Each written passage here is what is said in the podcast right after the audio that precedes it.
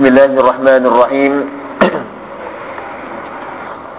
عن أبي موسى الأشعري رضي الله عنه عن رسول الله صلى الله عليه وسلم أنه قال إن أعظم الذنوب عند الله أن يلقاه بها عبد بعد الكبائر التي نهى الله عنها أن يموت رجل وعليه دين لا يدع له قضاء. رواه أبو داود. Dari Abu Musa al-Ash'ari radhiyallahu anhu meriwayatkan bahawa baginda Rasulullah sallallahu alaihi wasallam bersabda Sesungguhnya sebesar-besar dosa selepas syirik, zina dan lain-lain yang dilarang keras oleh Allah Subhanahu wa taala ialah seorang yang mati meninggalkan hutang yang tidak dibayar. An Abi Hurairah radhiyallahu anhu anin Nabi sallallahu alaihi wasallam qala Nafsul mu'min mu'allaqatun bain bidain bidainihi hatta yuqda anhu rawahu Tirmizi dari Abu Hurairah radhiyallahu anhu meriwayatkan bahawa baginda Rasulullah sallallahu alaihi wasallam bersabda roh seorang mukmin akan tergantung tidak sampai ke tempat yang penuh dengan kerahatan yang dijanjikan untuk orang-orang yang beriman selagi hutang-hutangnya tidak dibayar. An Abdullah bin Amr bin Al-As radhiyallahu anhuma anna Rasulullah sallallahu alaihi wasallam qala يغفر للشهيد كل ذنب إلا الدين dari Abdullah bin Amr bin Al-As radhiyallahu anhu meriwayatkan bahawa baginda Rasulullah sallallahu alaihi wasallam bersabda diampuni segala dosa-dosa bagi seseorang yang mati syahid kecuali hutang. An Muhammad bin Abdullah bin رضي الله عنهما قال كنا جلوسا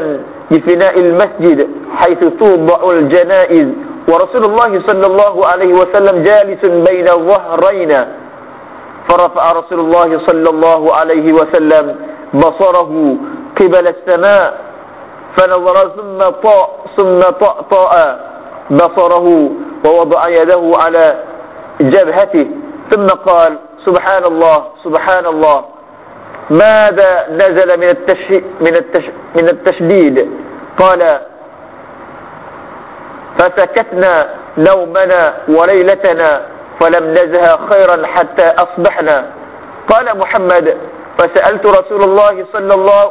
فسألت رسول الله صلى الله عليه وسلم ما التشديد الذي نزل؟ قال في الدين والذي نفس محمد بيده لو أن رجلا قتل في سبيل الله ثم عاش ثم قتل في سبيل الله ثم عاش وعليه دين ما دخل الجنة حتى يقضى دينه dari Muhammad bin Abdullah bin Jash radhiyallahu anhu meriwayatkan bahawa satu hari kami sedang duduk di padang di hadapan masjid di mana biasanya jenazah diletakkan dan baginda Rasulullah sallallahu alaihi wasallam sedang duduk di antara kami tiba-tiba baginda sallallahu alaihi wasallam mendongakkan pandangannya ke langit dan meletakkan tangannya di atas dahinya seolah-olah sedang memikirkan sesuatu. Dan baginda Rasulullah sallallahu alaihi wasallam bersabda subhanallah subhanallah betapa kerasnya amaran ini betapa kerasnya amaran ini. Muhammad bin Abdullah berkata pada hari itu dari sesiapa pun yang bertanya sehinggalah menjelangkan pagi keesokan pagi menjelang menjelang pagi keesokan paginya aku bertanya kepada Nabi Muhammad sallallahu alaihi wasallam ya Rasulullah sallallahu alaihi wasallam apakah amalan keras yang diturunkan? Baginda Rasulullah sallallahu alaihi wasallam bersabda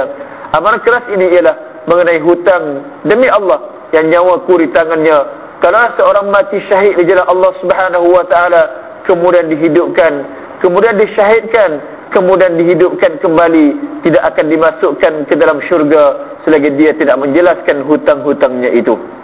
Jadi alhamdulillah apa yang dah kita mudah-mudahan dapat takmir iktibar kita sampaikan insya-Allah